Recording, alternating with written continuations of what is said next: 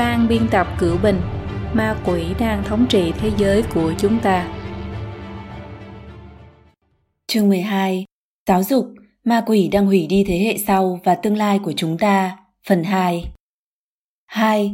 Tà linh cộng sản thâm nhập vào giáo dục trung học và tiểu học. Trong lĩnh vực giáo dục, mặc dù nơi mà tà linh cộng sản can thiệp nặng nhất là đại học, nhưng nó cũng không hề buông lỏng việc xâm nhập vào giáo dục trung học và tiểu học. Nó đã dùng mọi thủ đoạn giàu hoạt để khiến học sinh trở nên hư hỏng và rốt nát, đặt nền móng chuẩn bị cho việc tẩy não học sinh khi lên đại học. Tri thức của mỗi thế hệ học sinh trở nên ngày càng nông cạn hơn, năng lực tư duy ngày càng kém hơn. Quá trình này diễn ra trong 100 năm. Người khởi xướng quá trình này là Dewey, một thủ lĩnh của phong trào giáo dục theo chủ nghĩa tiến bộ và rất nhiều làn sóng cải cách giáo dục sau đó, đa phần đều không thoát ly khỏi tầm ảnh hưởng của giáo dục theo chủ nghĩa tiến bộ. Ngoài việc nhồi nhét cho học sinh thuyết vô thần, thuyết tiến hóa, hình thái ý thức chủ nghĩa cộng sản, giáo dục trung học và tiểu học của Mỹ còn tiến hành khống chế tâm lý học sinh trên quy mô lớn, một mặt phá hoại đạo đức và tín ngưỡng truyền thống của học sinh, mặt khác truyền bá chủ nghĩa đạo đức tương đối và một loạt các quan niệm hiện đại cũng như thái độ sống biến dị. Những người đại diện của ma quỷ nằm giải rác trong các bộ ngành giáo dục, họ đã dùng những thủ đoạn lừa gạt và cưỡng chế vô cùng phức tạp, khiến học sinh và công chúng không kịp phòng bị. 2.1. Lợi dụng giáo dục khiến học sinh trở nên rốt nát. Nước Mỹ là quốc gia dân chủ, bên trên là tổng thống và các nghị viên, bên dưới là thị trưởng, quận trưởng, ủy viên các khu, vân vân. Mỗi vị trí đều do dân bầu ra. Chính trị dân chủ có thể đi trên con đường lành mạnh hay không, không chỉ được quyết định bởi tiêu chuẩn đạo đức của nhân dân, mà còn được quyết định bởi trình độ tri thức của họ. Giả sử như, cử tri có rất ít kiến thức về các vấn đề lịch sử, chế độ kinh tế chính trị, vấn đề xã hội thì không thể lý trí mà bầu chọn ra những quan chức biết suy nghĩ cho lợi ích căn bản và lâu dài của quốc gia và xã hội, cũng có nghĩa là đặt quốc gia vào hoàn cảnh nguy hiểm. Năm 1983, Bộ Giáo dục Mỹ ủy thác cho một tổ chuyên gia tiến hành nghiên cứu, điều tra trong 18 tháng. Họ đã viết nên một báo cáo có tên Đất nước đang trong nguy hiểm, A Nation at Risk. Tác giả của báo cáo đã chỉ ra một cách sâu sắc rằng để đất nước của chúng ta có thể vận hành, công dân cần phải có khả năng đạt được một số nhận thức chung về các vấn đề phức tạp trong thời gian ngắn, cho dù trên cơ sở là các chứng cứ không đầy đủ hoặc xung đột lẫn nhau. Giáo dục có thể trợ giúp cho nhận thức chung này. Trước đây rất lâu, Thomas Jefferson đã nói trong câu châm ngôn nổi tiếng của ông, ngoại trừ chính bản thân công dân, tôi không biết quyền lực xã hội tối cao còn có thể đặt ở nơi nào an toàn hơn. Nếu chúng ta cho rằng họ không có kiến thức đầy đủ để sử dụng quyền lực, thì biện pháp sửa chữa sai lầm không phải là tước đoạt quyền lực từ trong tay họ, mà là cần giúp họ nâng cao nhận thức lên. Đối với một cá nhân mà nói, nếu kiến thức nông cạn và năng lực tư duy kém, thì không thể nào phân biệt được những lời dối trá và lừa gạt của ma quỷ. Tà linh cộng sản biết rõ tác dụng to lớn của giáo dục, vì thế đã thâm nhập vào mọi mặt của thể chế giáo dục, biến học sinh trở thành ngốc nghếch, ngu dốt để cho tà linh dễ dàng khống chế. Trong bài báo cáo, đất nước đang trong nguy hiểm, viết Nền tảng giáo dục xã hội của chúng ta bị ăn mòn bởi làn sóng tầm thường, nó đã uy hiếp đến tương lai của người dân và quốc gia. Nếu hiện tại, biểu hiện tầm thường của giáo dục Mỹ là do một quốc gia không hữu hảo áp đặt lên chúng ta, vậy thậm chí nên nhìn nhận nó như một loại hành vi chiến tranh. Sau sự kiện vệ tinh Liên Xô, chúng ta không chỉ phó mặc sự tiến bộ về thành tích của học sinh, mà còn phá hủy nền tảng chế độ quan trọng nhất dẫn đến sự tiến bộ. Từ hiệu quả của nó mà nói, chúng ta đã đơn phương cắt giảm giáo dục một cách không tự biết. Báo cáo dẫn chứng lời của một học giả chỉ ra rằng, lần đầu tiên trong lịch sử nước ta đã xuất hiện tình huống như thế này kỹ năng giáo dục của một thế hệ không thể vượt qua và không thể đạt được thậm chí là không thể tiếp cận đến tiêu chuẩn của cha mẹ họ báo cáo liệt kê một loạt số liệu khiến người ta phải giật mình ngoại trừ trong các kỳ thi quốc tế thường xuyên đứng cuối có đến 23 triệu người Mỹ thành niên mù chữ chức năng, tức là chỉ có khả năng đọc viết ở mức căn bản nhất, không thể đáp ứng được yêu cầu sống và làm việc ở mức độ hơi phức tạp một chút. Tỷ lệ mù chữ chức năng trong thanh thiếu niên 17 tuổi là 13%, Tỷ lệ này ở nhóm người dân tộc thiểu số có thể đạt đến 40%. Từ năm 1963 đến năm 1980, thành tích trong cuộc thi khảo sát đầu vào đại học SAT Scholastic Aptitude Test liên tục hạ xuống. Điểm trung bình môn ngữ văn giảm hơn 50 điểm, điểm trung bình môn toán học giảm gần 40 điểm. Thanh thiếu niên 17 tuổi không có năng lực tư duy cao, gần 40% không thể đọc tài liệu để suy luận, chỉ có 1 phần 5 có thể viết được luận văn, chỉ có 1 phần 3 có thể giải những đề toán đòi hỏi vài bước giải. Sau những năm 1980, những người có hiểu biết sâu sắc trong giới giáo dục Mỹ đã phát động phong trào quay về với cơ bản, back to basics. Liệu nó có thể ngăn chặn đà xuống dốc của giáo dục Mỹ hay không? Năm 2008, mà Pauline, giáo sư khoa tiếng Anh Đại học Emory đã xuất bản một cuốn sách có tựa đề Thế hệ rốt nát nhất. Chương đầu tiên của cuốn sách đã tổng hợp kết quả của khảo sát và điều tra đối với Bộ Giáo dục và người dân về một số phương diện lịch sử, kiến thức chung của công dân, toán học và khoa học kỹ thuật. Kết quả này đã khái quát sự thiếu hụt kiến thức của học sinh Mỹ. Trong kỳ thi lịch sử đánh giá tiến bộ giáo dục toàn quốc năm 2001, 57% học sinh không đạt below basic, chỉ có 1% đạt ưu tú advanced. Điều khiến người ta kinh ngạc là với câu hỏi vấn đáp quốc gia nào là đồng minh của Mỹ trong chiến tranh thế giới thứ hai, có 52% số người chọn Đức, Nhật Bản, Italia mà không phải là Liên Xô. Kết quả ở một số phương diện khác cũng khiến mọi người thất vọng tương tự. Rõ ràng là chất lượng giáo dục ở Mỹ đang trượt trên dốc lớn. Từ những năm 1990 đến nay, cụm từ xa sút trí tuệ xuất hiện nhiều trong nhiều cuốn sách có liên quan đến vấn đề giáo dục ở Mỹ, trở thành một khái niệm luẩn quẩn được nhiều học giả giáo dục Mỹ mang ra thảo luận. John Taylor Gatto, một giáo sư có thâm niên, nhà nghiên cứu giáo dục ở New York viết Cầm một cuốn sách giáo khoa toán học hoặc văn học của học sinh lớp 5 vào năm 1850, bạn sẽ phát hiện nội dung thời đó tương đương với tiêu chuẩn đại học ngày nay. Để không làm cho bảng điểm của giáo dục Mỹ có vẻ quá xấu, cơ quan khảo thí tiêu chuẩn hóa ETS Educational Testing Service đành phải cân đối lại điểm của cuộc thi khảo sát đầu vào đại học SAT năm 1994. Năm 1941, khi SAT bắt đầu sử dụng hình thức hiện tại, điểm trung bình của bài kiểm tra môn ngữ văn là 500 điểm, thang điểm cao nhất là 800 điểm. Đến những năm 90, điểm trung bình đã hạ xuống 424 điểm. Thế là ETS định nghĩa 424 thành 500 điểm để tránh khiến cho công chúng cảm thấy xấu hổ. Chất lượng giáo dục đi xuống không chỉ biểu hiện ở năng lực đọc viết của học sinh bị giảm sút, do thiếu nền tảng kiến thức nên năng lực tư duy của học sinh Mỹ cũng bị hạ xuống nhanh chóng. Học giả người Mỹ Thomas Sowell trong những năm 1990 đã chỉ ra rằng do ảnh hưởng tiêu cực của giáo dục, học sinh không những không biết đọc, không biết tư duy, thậm chí không hiểu tư duy là gì, vì vậy họ thường lẫn lộn tư duy với cảm giác.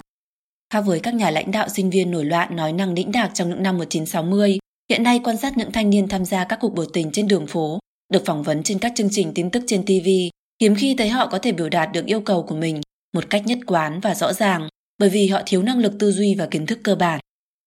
Nguyên nhân việc thành tích của học sinh bị hạ thấp không phải là do học sinh hiện nay không thông minh bằng học sinh trước đây, mà là do hệ thống giáo dục bị tà linh cộng sản khống chế, đang âm thầm tiến hành một cuộc chiến nhằm vào thế hệ tiếp theo. Charlotte Thompson Isabite, tác giả của cuốn sách Cố ý làm sa sút trí tuệ nước Mỹ và là cố vấn chính sách cao cấp của Bộ Giáo dục Mỹ đã nói, Người dân Mỹ không hiểu được nguyên nhân của cuộc chiến này là gì. Cuộc chiến đang ngầm diễn ra trong các trường học của đất nước chúng ta. Mục tiêu của nó là những đứa trẻ bị cầm tù trong lớp học. 2.2. Giáo dục theo chủ nghĩa tiến bộ là công cụ đắc lực của ma quỷ. Giáo dục trung học và tiểu học của Mỹ đã rời xa truyền thống trên quy mô lớn, bắt đầu từ phong trào giáo dục theo chủ nghĩa tiến bộ đầu thế kỷ 20. Sau đó, các thế hệ nhà giáo dục theo chủ nghĩa tiến bộ đã bào chế ra lượng lớn những ngôn từ lý luận lẫn lộn đúng sai, làm thay đổi thiết kế giáo trình, làm đơn điệu nội dung giảng dạy, hạ thấp tiêu chuẩn dạy học, khiến hệ thống giáo trình truyền thống bị giải thể nhanh chóng, từ đó tiêu chuẩn giáo dục không ngừng bị hạ thấp. 2.2.1 Từ Gushu đến Dewey Cha đẻ của giáo dục theo chủ nghĩa tiến bộ Mỹ là nhà triết học chủ nghĩa hiện thực John Dewey, mà Dewey lại chịu ảnh hưởng cực lớn của nhà tư tưởng thế kỷ 18 của Pháp là Jean-Jacques Rousseau. Gusu chủ trương bản tính con người là lương thiện, chính xã hội đã khiến con người bị trượt dốc về đạo đức, Ông cho rằng con người sinh ra là tự do và bình đẳng, trong trạng thái tự nhiên, ai ai cũng có quyền lợi trời ban này, chỉ sau khi nhân loại tiến vào nền văn minh mới xuất hiện hiện tượng bất bình đẳng, đặc quyền và nô dịch giữa người với người, từ đó khiến con người bị mất đi bản tính. Ông chủ trương tiến hành cái gọi là giáo dục tự nhiên đối với trẻ em, tức là bỏ mặc khuynh hướng tự nhiên của trẻ em, không tiến hành giáo dục và dẫn dắt về mặt tôn giáo, đạo đức và văn hóa đối với trẻ em. Mọi người đều biết, nhân tính con người có mặt thiện và ác đồng thời tồn tại nếu không bồi đắp mặt thiện trong nhân tính hạn chế mặt ác trong nhân tính con người sẽ phóng đại vô hạn mặt ác cuối cùng tất yếu sẽ dẫn đến không điều ác nào là không làm với những câu từ văn vẻ hoa mỹ đầy tính kích thích Rousseau đã mê hoặc được rất nhiều người kiến thức nông cạn nửa vời tư tưởng giáo dục của ông ta đối với giáo dục phương Tây có tính phá hoại cực lớn hiếm có gì sánh được. Hơn 100 năm sau, Dewey lại thúc đẩy sự phá hoại do Rousseau khởi xướng tiến thêm một bước lớn. Dưới ảnh hưởng của thuyết tiến hóa của Darwin, Dewey cho rằng trẻ em cũng nên thoát khỏi sự ảnh hưởng của phụ huynh, tôn giáo và văn hóa truyền thống để tự do phát triển và thích ứng với hoàn cảnh. Về mặt đạo đức, Dewey là một người theo chủ nghĩa tương đối và chủ nghĩa thực dụng. Ông ta cho rằng không có đạo đức tối cao và bất biến, mỗi cá nhân đều có thể dựa vào cảm giác của bản thân mình để quyết định nên hành động như thế nào. Chủ nghĩa đạo đức tương đối khuyến khích con người thoát ly khỏi quy phạm đạo đức mà thần định ra cho con người, từ đó đi bước đi đầu tiên đến sự bại hoại, đây cũng là một bước đi cực kỳ trọng yếu. Dewey là một trong 33 nhân vật ký tên lên tuyên ngôn chủ nghĩa nhân bản The Humanist Manifesto vào năm 1933. Khác với chủ nghĩa nhân văn thời kỳ văn nghệ phục hưng, chủ nghĩa nhân bản xuất hiện trong thế kỷ 20, thực chất là thuyết vô thần, một loại tôn giáo thế tục. Nó kiến lập trên những tư tưởng hiện đại như thuyết tiến hóa, thuyết duy vật, coi con người như máy móc hoặc là tổng hợp của quá trình hóa học của sinh vật. Vì thế, giáo dục phải dựa trên quan niệm của các nhà giáo dục để nhào nặn và hướng dẫn mọi người. Tư tưởng này hoàn toàn đồng nhất với nhào nặn con người mới chủ nghĩa xã hội của Marx về bản chất hoàn toàn giống nhau. Ngoài ra, Dewey cũng là một người theo chủ nghĩa xã hội dân chủ, Democratic Socialist. Triết học gia người Mỹ Sidney Hook tin rằng Dewey đã cung cấp cho chủ nghĩa Marx một bộ nhận thức luận và triết học xã hội. Bản thân Marx chỉ lờ mờ ý thức được bộ nhận thức luận và triết học xã hội này và đã đề cập sơ qua trong các tác phẩm thời kỳ đầu của ông, nhưng chưa từng nói rõ ràng. Năm 1921, chính phủ Nga còn trong khói lửa nội chiến mà đã tranh thủ xuất bản được một cuốn sổ tay 62 trang với nội dung là một phần trích dẫn cuốn Giáo dục và chủ nghĩa dân chủ của Dewey. Năm 1929, hiệu trưởng trường đại học quốc lập thứ hai của Moscow là Albert P. Pinkerich đã viết Dewey vô cùng gần gũi với những người Cộng sản Nga và Marx. Alan Ryan đã nói trong cuốn truyện ký về Dewey rằng Dewey đã cung cấp vũ khí tư tưởng cho một chủ nghĩa Marx dưới dạng chủ nghĩa dân chủ xã hội và chủ nghĩa phi cực quyền. Giáo dục theo chủ nghĩa tiến bộ đã nói thẳng không che đậy rằng cần thay đổi thái độ nhân sinh của học sinh. Để thực hiện mục tiêu này, họ đã thiết kế lại chương trình học, nội dung sách giáo khoa, phương pháp giảng dạy của giáo viên và quan hệ thầy trò. Giáo dục theo chủ nghĩa tiến bộ cổ suý việc lấy học sinh hoặc nhi đồng, chứ không phải lấy giáo viên làm trung tâm, lấy kinh nghiệm cá nhân mà không phải dùng kiến thức trong sách vở làm trung tâm, lấy hoạt động, project, activity mà không phải lấy việc giảng dạy trên bục giảng làm trung tâm.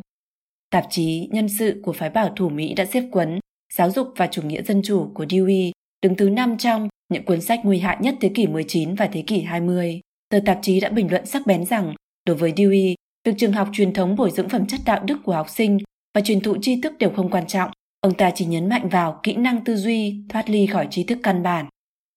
Ngay từ khi chủ nghĩa tiến bộ mới sinh ra, một số nhân sĩ nhìn xa trông rộng đã từng phê bình nó. Một cuốn sách nhỏ xuất bản năm 1949 tên là Giáo dục điên cuồng, một thường dân nhìn nhận giáo dục công lập Mỹ. And madly teach, a layman looks at public school education. đã ý là bác bỏ những giáo điều chủ yếu của giáo dục theo chủ nghĩa tiến bộ. Các học giả giáo dục theo chủ nghĩa tiến bộ đã gọi những người phê bình là phái phản động. Họ phản bác lại bằng mọi cách, đến khi đuối lý hết từ thì lại ra vẻ làm ngơ. Dewey làm giáo sư trọn đời hơn 50 năm tại Đại học Columbia. Trong thời gian ông ta quản lý học viện giáo viên, Teachers College, ít nhất một phần năm số hiệu trưởng các trường trung học và tiểu học của Mỹ được đào tạo hoặc được nhận các học vị cao cấp của Đại học Columbia. Giáo dục theo chủ nghĩa tiến bộ cũng từ nước Mỹ mà lan ra toàn cầu. Khác với Marx, Engel, Lenin, Stalin và Mao Trạch Đông, Dewey không có dã tâm là một bậc thầy cách mạng, cũng không ngông cuồng phát động cách mạng thế giới.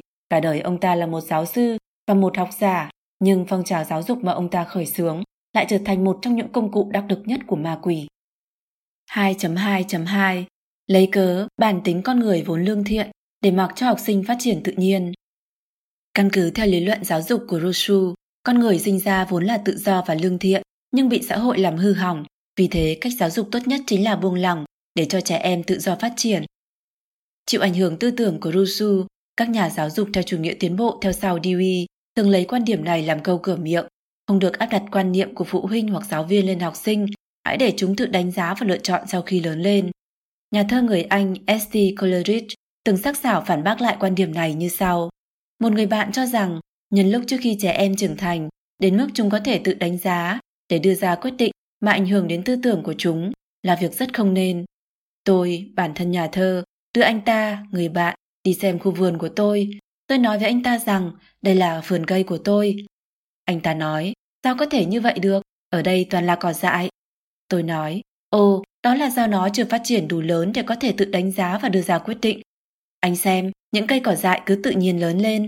Giả sử tôi làm cho đất có thiên hướng lệch về phía hoa hồng và dâu tây, tôi cho rằng rất không nên làm như vậy. Nhà thơ đã rất trí tuệ khi dùng hình ảnh so sánh này để nói với người bạn một đạo lý rằng đức tính tốt đẹp và trí tuệ cần được bồi dưỡng tỉ mỉ, giống như vườn hoa, nếu không được chăm sóc sẽ chỉ mọc toàn cỏ dại. Bỏ mặc trẻ em không khác nào giao chúng cho thế lực tà ác đang nhìn chằm chằm như hổ đói. Đó là biểu hiện của thái độ cực đoan và vô trách nhiệm. Thiện và ác đồng thời tồn tại trong bản tính con người. So với người trưởng thành, trẻ em mặc dù ngây thơ, trong sáng, nhưng vẫn có những mặt không tốt như tình ham chơi, lười biếng, đố kỵ, tranh đấu, tự tư, vân vân. Hơn nữa, xã hội giống như thùng thuốc nhuộm lớn, đem thả những đứa trẻ mang các loại ma tính này vào thùng thuốc nhuộm đầy các yếu tố độc hại, đợi đến khi tự bản thân chúng có thể phán đoán và đưa ra quyết định thì e rằng chúng đã bị tiêm nhiễm vào đầu rất nhiều tư tưởng và thói quen xấu. Đến lúc đó mới dạy dỗ thì đã quá muộn. Giáo dục theo hướng tự nhiên được đẩy đến đỉnh cao sau khi một cuốn sách về giáo dục có tên Trường Summerhill, một hình thức giáo dục trẻ nhỏ cực đoan được xuất bản. Tác giả của cuốn sách Alexander Neal đã thành lập một trường nội trú summer hill ở Anh vào năm 1921, chiêu sinh các trẻ em từ 6 đến 16 tuổi. Đặc điểm của trường này là cho phép học sinh hoàn toàn tự do. Học sinh có thể lựa chọn lên lớp học hoặc không lên, có thể lựa chọn học môn này hoặc học môn kia. Tư tưởng giáo dục của Neil chịu ảnh hưởng sâu sắc bởi Wilhelm Reich, nhà lý luận phái Frankfurt và là người cổ suý giải phóng tình dục mạnh mẽ nhất. Hai người vẫn thường xuyên liên lạc với nhau. Nhà trường không chỉ cực đoan vứt bỏ trách nhiệm và đi ngược lại quan điểm truyền thống về mặt học thuật mà cả về đạo đức, kỷ luật và quan hệ nam nữ. Nam nữ tùy tiện hẹn hò, sống chung, nhà trường vờ như không biết, thậm chí còn ngấm ngầm cho phép. Neil cho phép nhân viên và học sinh cùng tắm khỏa thân ở bể bơi. Cậu con trai 35 tuổi của ông ta thường đưa những nữ sinh khác nhau về nhà sống cùng. Trong cuốn sách, Neil nói không biết ngượng rằng ở trường Summerhill, mỗi học sinh tuổi lớn một chút đều biết. Ông ta cho rằng mỗi người dù lớn hay nhỏ đều nên được hưởng quyền sinh hoạt tình dục trọn vẹn. Ông ta thậm chí còn ám chỉ rằng nếu không phải là pháp luật không cho phép, ông ta chắc chắn sẽ cho phép nam nữ ở chung với nhau. Sau khi được xuất bản, Summerhill nhanh chóng trở thành cuốn sách bán chạy chỉ trong những năm 1960 đã bán được hơn 3 triệu bản, nó gần như đã trở thành cuốn sách kinh điển mà tất cả giáo viên và học sinh buộc phải đọc. Có một câu thành ngữ cổ của Trung Quốc là nghiêm sư xuất cao đồ, thầy nghiêm khắc mới dạy được trò giỏi. Những người có học thức ở phương Tây cũng phát hiện một giáo viên nghiêm khắc thường dạy học trò tốt hơn, đồng thời có ảnh hưởng tốt đối với phẩm hạnh của học sinh. Đáng thương là nước Mỹ và rất nhiều quốc gia phương Tây chịu ảnh hưởng của tư tưởng giáo dục tự nhiên của chủ nghĩa tiến bộ đã xây dựng pháp luật để hạn chế phụ huynh và giáo viên quản lý học sinh. Điều này đã khiến cho giáo viên ngày nay không dám giáo dục học sinh, những thói hư tật xấu của học sinh không được sửa chữa kịp thời, khiến cho chuẩn mực đạo đức và thành tích học tập của học sinh đều xuống dốc nhanh chóng. 2.2.3 Dùng danh nghĩa học sinh là trung tâm để phủ nhận quyền uy và truyền thống của giáo viên. Một trong những vai trò quan trọng nhất của giáo dục là duy trì và kế thừa văn hóa chính thống của nhân loại. Giáo viên đóng vai trò then chốt trong việc kế thừa và sáng tạo trong quá trình giáo dục. Sư giả, sở dĩ truyền đạo, phụ nghiệp, giải hoặc giã. Người làm thầy cũng là người truyền đạo, dạy học và giải đáp thắc mắc. Tư tưởng giáo dục theo chủ nghĩa tiến bộ của Dewey đã xóa bỏ vị thế quyền uy của giáo viên, hạ thấp vai trò quan trọng của giáo viên trong quá trình giáo dục. Kỳ thực điều này là phản tri thức, phản lẽ thường và phản giáo dục.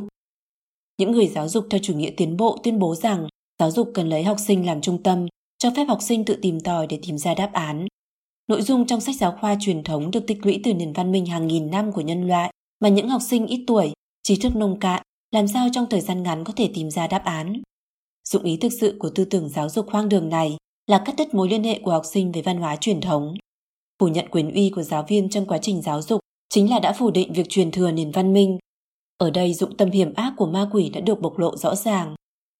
Quấn Bảy tư tưởng hoang đường liên quan đến giáo dục của Daisy Crystal đã phân tích và phê phán bảy quan niệm sai lầm được lưu truyền rộng rãi, bao gồm ghi nhớ sự thực gây chướng ngại cho việc tìm hiểu, việc dạy học lấy giáo viên làm chủ đạo là tiêu cực, thiết kế và hoạt động là phương pháp học tập tốt nhất, dạy tri thức đồng nghĩa với nhồi nhét tri thức, vân vân.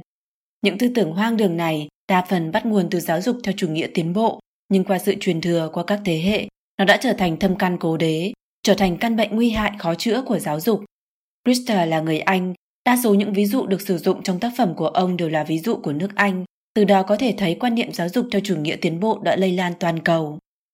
Chỉ lấy tư tưởng hoang đường đầu tiên làm ví dụ, giáo dục Mỹ hiện đại phê phán phương thức dạy học truyền thống, vốn xem trọng việc học thuộc và luyện tập, rằng đó là học thuộc như cái máy, học vẹt, rote learning, hay là luyện tập đến chết, drill to Kill. Chắc chắn mỗi người đều không lạ gì điều này. Sau khi Rousseau xuất bản cuốn tiểu thuyết giáo dục, Emile lần đầu tiên đưa ra quan điểm phản đối việc học thuộc và học tập sách vở, Verbal Lessons. Dewey và các nhà giáo dục theo chủ nghĩa tiến bộ sau đó đã phát huy và mở rộng nó theo các hướng khác nhau. Năm 1955, nhà tâm lý học giáo dục người Mỹ Benjamin Bloom đã đề xuất phương pháp phân loại Bloom nổi tiếng, phần nhận thức của con người thành 6 cấp độ từ thấp đến cao, thuộc, hiểu, ứng dụng, phân tích, đánh giá và sáng tạo.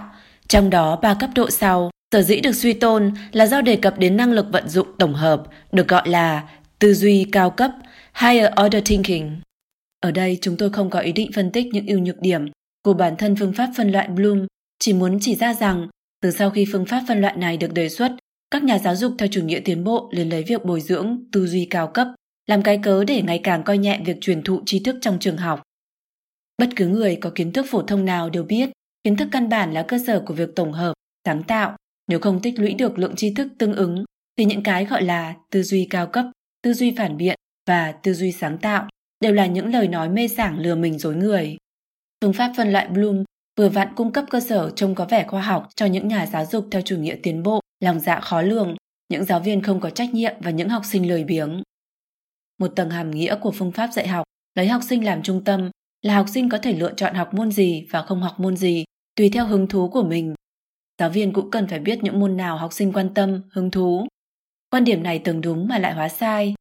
Tất nhiên giáo viên nào cũng mong muốn một môi trường dạy học vui vẻ. Nhưng thiếu niên, nhi đồng trí thức nông cạn, tầm nhìn hạn hẹp sẽ không đủ năng lực phán đoán nội dung trọng yếu nào cần phải học. Giáo viên nên nhận trách nhiệm dẫn dắt, định hướng học sinh, giúp học sinh liên tục vượt qua tầm nhìn hạn hẹp và hứng khởi nông cạn của bản thân. Còn hùa theo hứng khởi nông cạn của học sinh sẽ chỉ khiến cho học sinh mãi không lớn được. Những giáo viên như vậy đang lừa gạt phụ huynh và học sinh, thực ra cũng là vô trách nhiệm đối với xã hội. Nghiên cứu phát hiện rằng xã hội Mỹ đã xuất hiện xu hướng người trưởng thành bị ấu trĩ hóa. Năm 2002, Viện Hàn Lâm Khoa học Quốc gia Mỹ đã định nghĩa tuổi dậy thì là giai đoạn từ 12 đến 30 tuổi. Quỹ MacArthur thậm chí còn mở rộng hơn. Họ cố gắng chứng minh một cá nhân 34 tuổi mới được coi là bắt đầu trưởng thành. Giáo dục và truyền thông nên phải chịu trách nhiệm chính cho hiện tượng người trưởng thành bị ấu trĩ hóa này.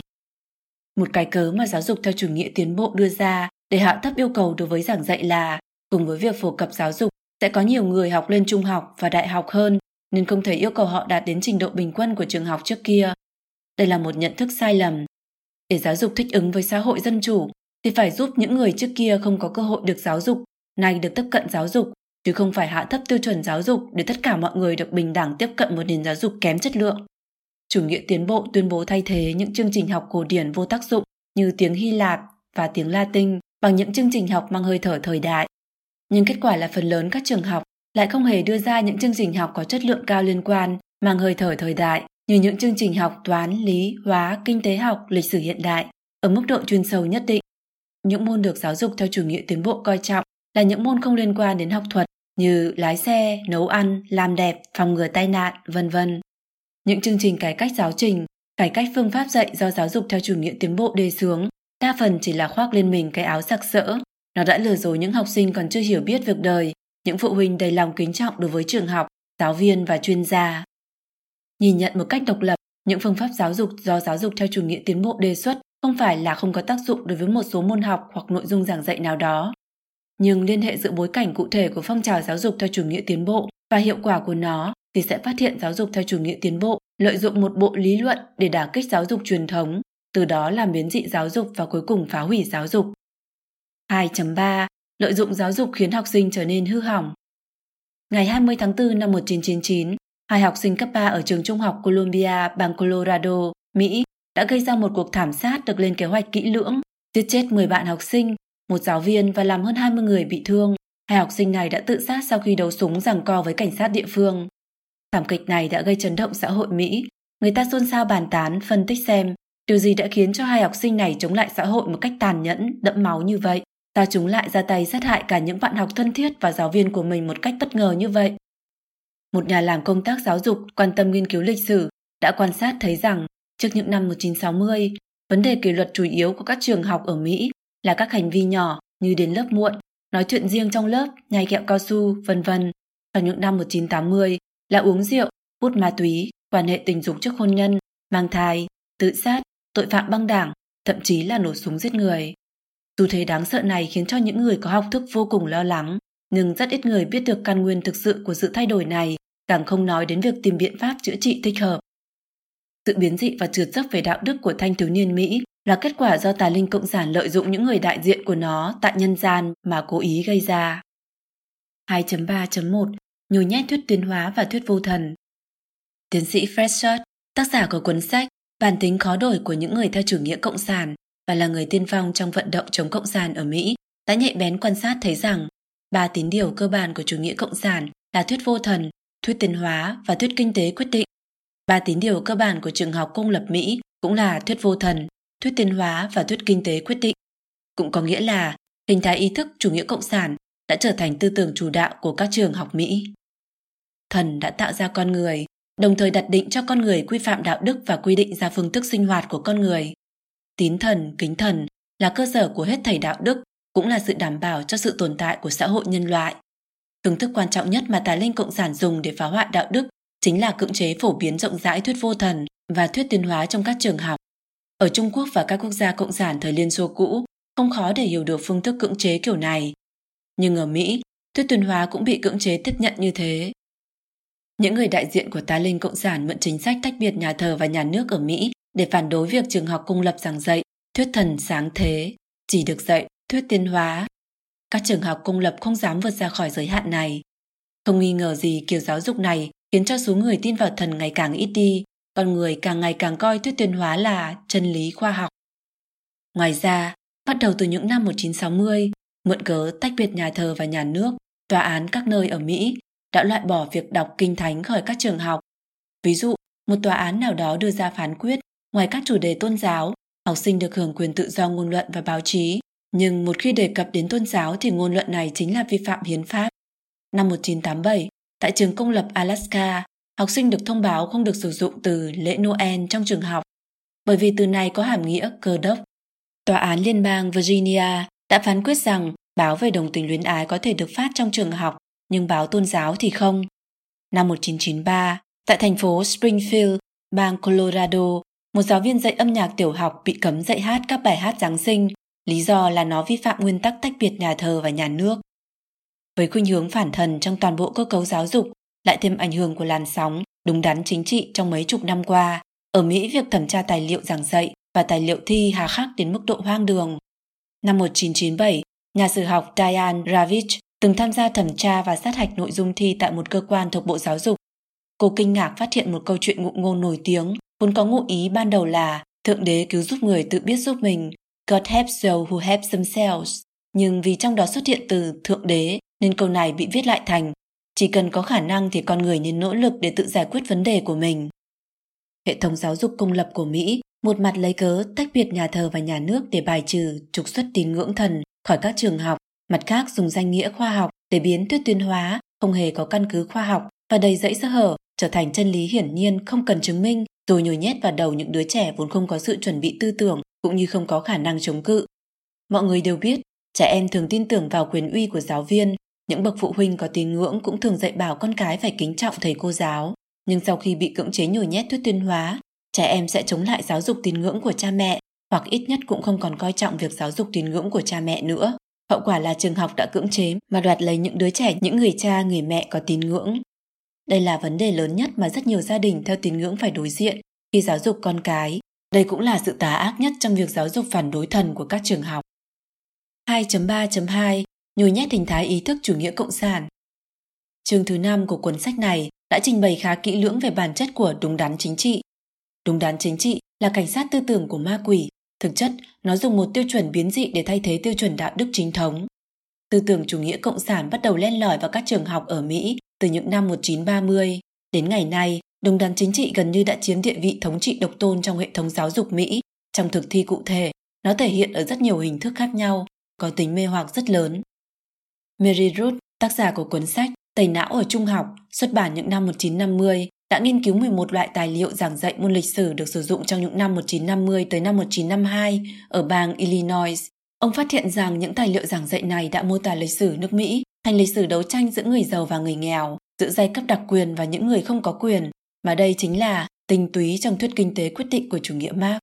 Những cuốn sách này cổ suý cho việc xây dựng một chính phủ thế giới, mối quan tâm toàn cầu vượt trên lợi ích dân tộc, cuối cùng thực hiện chủ nghĩa xã hội trên phạm vi toàn thế giới.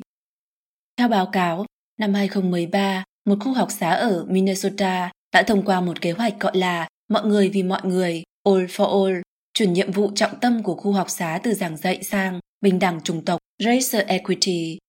Bình đẳng ở đây là chỉ hệ tư tưởng chính trị chủng tộc. Loại hình thái ý thức này quy kết nguyên nhân học sinh dân tộc thiểu số có kết quả học tập kém là do chế độ hiện nay có sự kỳ thị và thành kiến đối với chủng tộc, từ đó dốc sức loại bỏ đặc quyền của người da trắng. Kế hoạch này yêu cầu tất cả mọi hoạt động giảng dạy đều dựa trên xuất phát điểm là bình đẳng chủng tộc. Trường học chỉ tuyển dụng những nhân viên quản lý và giáo viên có ý thức bình đẳng chủng tộc. Kế hoạch này được bắt đầu thực thi từ mẫu giáo. Chủ đề của khóa học tiếng Anh lớp 10 là thuộc địa hóa, cơ cấu xã hội của dân di cư, chủng tộc, giai cấp và giới tính. Còn đề cương chương trình học lớp 11 tuyên bố khi kết thúc khóa học này, học sinh sẽ học được cách sử dụng phương pháp chủ nghĩa Marx, chủ nghĩa nữ quyền, chủ nghĩa hậu thực dân, phương pháp phân tích tinh thần để phân tích các tác phẩm văn học.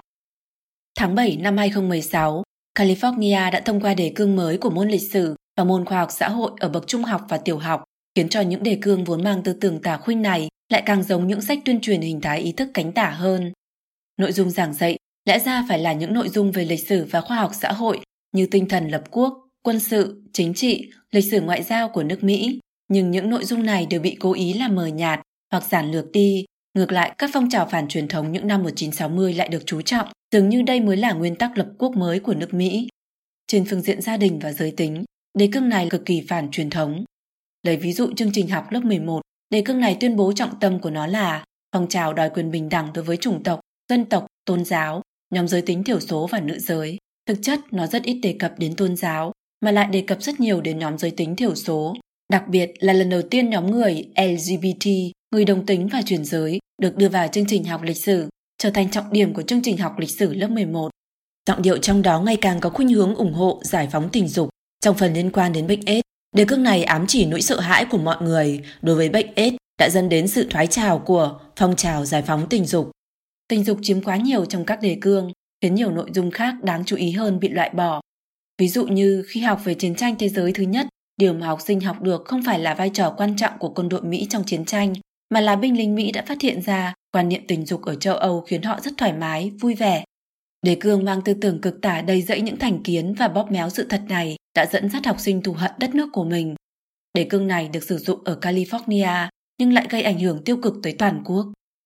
2.4 Giáo dục quy mô lớn dẫn đến khống chế tâm lý Việc lợi dụng giáo dục để khiến học sinh trở nên hư hỏng còn bao gồm một thủ đoạn quan trọng nữa, đó là khống chế tâm lý trong giáo dục, psychological conditioning trên quy mô lớn, nhồi nhét chủ nghĩa đạo đức tương đối. Tháng 3 năm 1984, hàng trăm phụ huynh học sinh và giáo viên đã tham gia phiên điều trần tu chính án bảo hộ quyền lợi của học sinh do bảy thành phố trong đó có Washington, Seattle, Pittsburgh chủ trì tổ chức. Lời khai của phiên điều trần lên đến hơn 1.300 trang. Nhà tư tưởng phái bảo thủ là Philip Slapline đã biên tập lại những lời khai này viết thành cuốn sách có tên Ngược đãi trẻ em trong phòng học, được xuất bản vào tháng 8 năm đó. Slapline dùng khái niệm giáo dục theo phương thức trị liệu tâm lý để khái quát những vấn đề được đề cập trong lời khai tại phiên điều trần. Khác với giáo dục truyền thống, vốn lấy việc truyền thụ tri thức là mục đích chủ yếu, giáo dục theo phương thức trị liệu tâm lý, nỗ lực để thay đổi thái độ và tình cảm của học sinh, sử dụng thời gian giảng dạy để yêu cầu học sinh chơi các trò chơi tâm lý, điền vào bảng miêu tả các vấn đề của cá nhân, ép buộc trẻ em đưa ra quyết định về các vấn đề của người lớn như tự sát và mưu sát, kết hôn và ly hôn, phá thai và nhận con nuôi. Trên thực tế, những chương trình học này không hề được thiết kế để giúp mang lại tâm lý lành mạnh cho học sinh. Mục đích của nó là thông qua việc khống chế tâm lý để thay đổi giá trị quan của học sinh.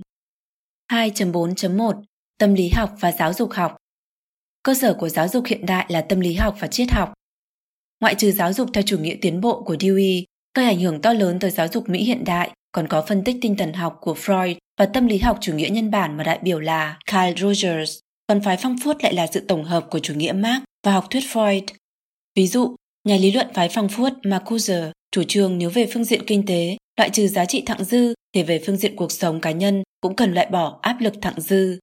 Ông chủ trương giải phóng bản năng, giải phóng cá tính hỗ trợ thúc đẩy phong trào phản văn hóa những năm 1960. Nhà tâm lý học người Canada Brooke Chisholm, giám đốc đầu tiên của Tổ chức Y tế Quốc tế WHO, người chịu ảnh hưởng sâu sắc của những trường phái tâm lý học như trên, đã phát biểu trong một lần thuyết giảng năm 1946 rằng trong mỗi nền văn minh đều tồn tại một loại tâm lý méo mó. Nó là một loại lực lượng ngăn trở con người nhìn thấy và thừa nhận sự thật hiển nhiên. Loại lực lượng này khiến con người sinh ra cảm giác tự ti, tội lỗi và sợ hãi. Nhân tố tâm lý duy nhất có thể sinh ra những biến thái này là đạo đức, quan niệm đúng sai. Cảm giác tự ti, tội lỗi và sợ hãi do con người áp đặt lên này thông thường được gọi là tội, sin. Loại tình huống này khiến cho những người này không thể thích ứng được với xã hội, hơn nữa không thể cảm thấy vui vẻ. Thoát khỏi đạo đức có nghĩa là tự do quan sát, suy nghĩ và là hành vi sáng suốt. Nếu muốn tất cả các chủng tộc thoát khỏi gánh nặng nghiêm trọng của thiện và ác, thì các nhà tâm thần học cần phải gánh vác sứ mệnh đầu tiên. Xuất phát từ một lý luận sai lầm, Chisholm đã đề xuất một lý luận khiến mọi người đều kinh hãi. Để giải thoát con người khỏi nỗi thống khổ tâm lý, cần phải phá bỏ đạo đức và quan niệm phải trái đúng sai, mà chịu trách nhiệm phát động chiến dịch nhằm vào đạo đức này chính là các nhà tâm thần học. Không biết có phải lấy ý tưởng từ Chisholm hay không, mà nhà tâm lý học chủ nghĩa nhân bản là Kyle Rogers đã phát minh ra chương trình học làm rõ giá trị quan Values Clarification. Chương trình này về mặt khách quan đã gây tác dụng phá hoại đạo đức truyền thống và quan niệm đúng sai của nhân loại. Vậy là chủ nghĩa đạo đức tương đối của Dewey, học thuyết áp lực của phái phong phuất cùng lý luận tâm lý học của Chisholm hợp thành một dàn hợp sướng lớn phản đối truyền thống đạo đức, cùng nhau phá hoại phong tuyến đạo đức trong các trường học Mỹ. 2.4.2 dùng chủ nghĩa đạo đức tương đối để làm lẫn lộn giá trị quan của học sinh. Rất nhiều người Mỹ đi học vào cuối những năm 1970 đều còn nhớ một tiết học như thế này. Giáo viên yêu cầu học sinh tưởng tượng một tình huống. Sau khi tàu bị đắm, một số người bị buộc phải lên thuyền cứu sinh, trong đó có thuyền trưởng, nhiều trẻ em, một phụ nữ có thai, một người đồng tính nam. Do thuyền cứu sinh bị quá tải, cần phải có một người rời khỏi thuyền cứu sinh. Giáo viên cho học sinh thảo luận để ai xuống khỏi thuyền, chính là quyết định xem ai là người nên từ bỏ sinh mệnh nhưng giáo viên lại không có bất cứ lời phán xét nào về cuộc thảo luận của học sinh. Đây là một câu chuyện thường được sử dụng trong các tiết học làm rõ giá trị quan được đưa vào giảng dạy trong những năm 1970. Ngoài việc làm rõ giá trị quan ra, chương trình học này còn có những nội dung như đưa ra quyết định, decision making, giáo dục tình cảm, effective education, tìm hiểu, quest, phòng chống ma túy, giáo dục giới tính, vân vân. William Kilpatrick, tác giả cuốn sách Vì sao Juni không thể phân biệt đúng hay sai, miêu tả những cuộc thảo luận trên lớp học này đã biến thành những cuộc nói chuyện tự do không mục đích, trao đổi quan điểm qua lại, mãi mãi không có kết luận. Giáo viên trở thành người dẫn chương trình, dẫn dắt học sinh biện luận các vấn đề như trò chơi, đổi vợ cho nhau, tập tục ăn thịt người, dạy trẻ em thủ dâm. Các khóa học loại này dẫn dắt học sinh vứt bỏ các giá trị quan được nuôi dưỡng trong gia đình, nhưng lại sinh ra một ấn tượng sai lầm rằng tính đúng sai trong hành vi và tư tưởng chỉ thuần túy là do quan niệm chủ quan, cuối cùng gây nên sự hỗn loạn toàn diện trong giá trị quan về đạo đức của học sinh. Những chương trình học này khiến học sinh mù mờ về quan niệm đạo đức, học sinh chỉ tin vào cảm giác của bản thân mà không hiểu được văn hóa của mình. Thomas Sowell phát hiện rằng những chương trình học này sử dụng rất nhiều thủ đoạn của các quốc gia cực quyền nhằm tẩy não người dân.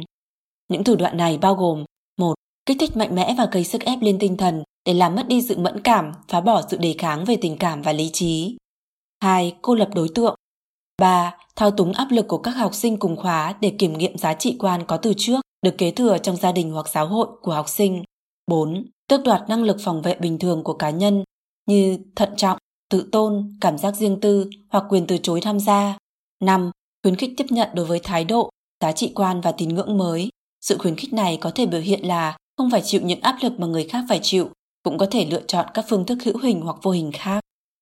Thomas Sowell chỉ ra điểm chung của các chương trình học này là xúi dục học sinh vứt bỏ các giá trị quan truyền thống của gia đình và xã hội nó sử dụng phương thức trung lập hay gọi là không phán đoán thêm, không cần phân biệt đúng hay sai, mà muốn tìm hiểu cảm giác nào là tốt đối với cá nhân. Nó tập trung vào cảm giác của cá nhân, chứ không tập trung vào lý trí hay quy phạm xã hội. 3. Biến học sinh trở thành thờ ơ, bất nhân, giáo dục tử vong và giáo dục phòng chống ma túy. Tháng 9 năm 1990, đài truyền hình ABC của Mỹ đã phát sóng một chương trình khiến người xem cảm thấy vô cùng bất an. Một trường học đã tổ chức cho học sinh đến nhà xác tham quan những thi thể người chết, hơn nữa còn cho phép học sinh chạm vào thi thể.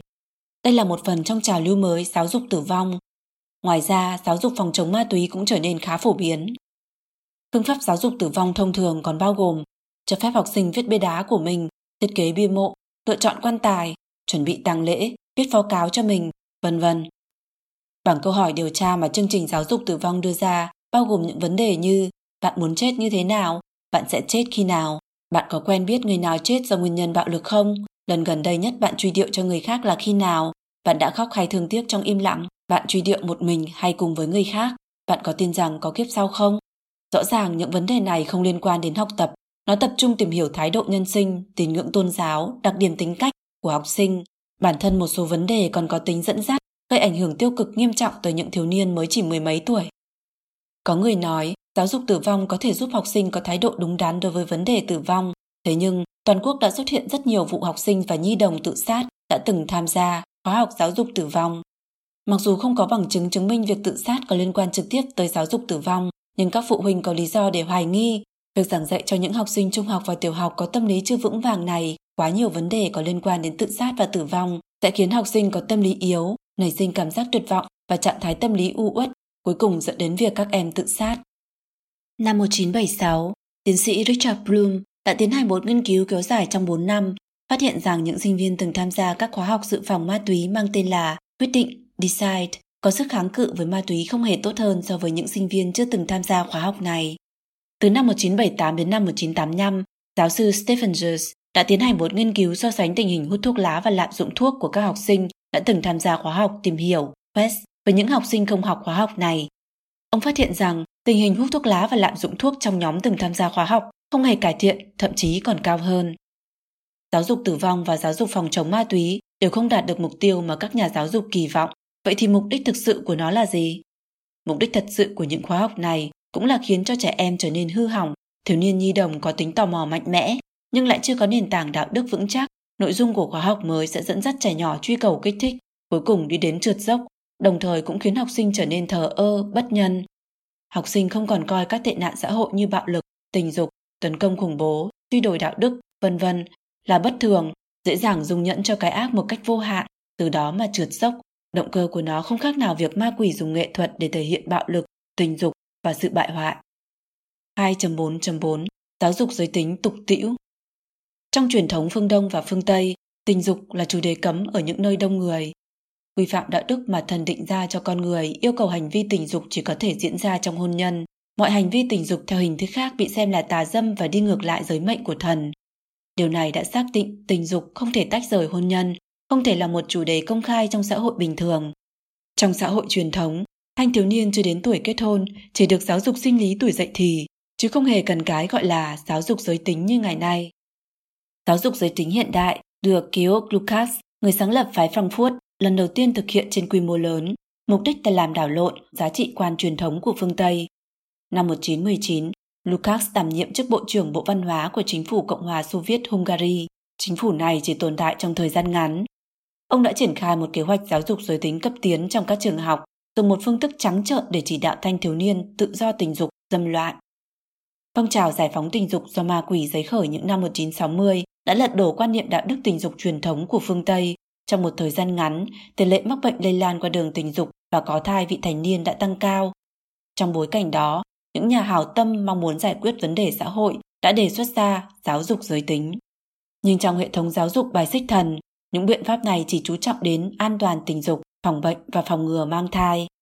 Hơn nữa, giáo dục tình dục ngoài hôn nhân này ngay từ đầu đã xa rời đạo đức tình dục, điều này cũng khiến nó rất dễ dàng rơi vào quỹ đạo giáo dục giới tính theo mô thức kỳ quái của Lucas, trở thành công cụ mà tà linh lợi dụng để làm hư hỏng thanh thiếu niên. Dùng danh nghĩa, kiến thức thông thường và khoa học để nhồi nhét vào đầu các học sinh trẻ tuổi những quan niệm như quan hệ tình dục ngoài hôn nhân, đồng tình luyến ái, khiến thế hệ sau trở nên tự do phóng túng mà hoàn toàn quay lưng lại với thần. Những chương trình giáo dục giới tính với nội dung phong phú bắt đầu giáo dục từ tiểu học này đã xuyên tạc một cách có hệ thống các giá trị quan về tình dục mà thần lưu lại cho con người, bao gồm gia đình, trách nhiệm, tình yêu, trinh tiết, cảm giác khổ thẹn, sự kiềm chế bản thân, sự trung thành, vân vân. Trong hoạt động cụ thể, quan niệm giáo dục theo chủ nghĩa tiến bộ của Dewey trong thực tiễn học tập vừa hay lại trở thành công cụ đắc lực của ma quỷ.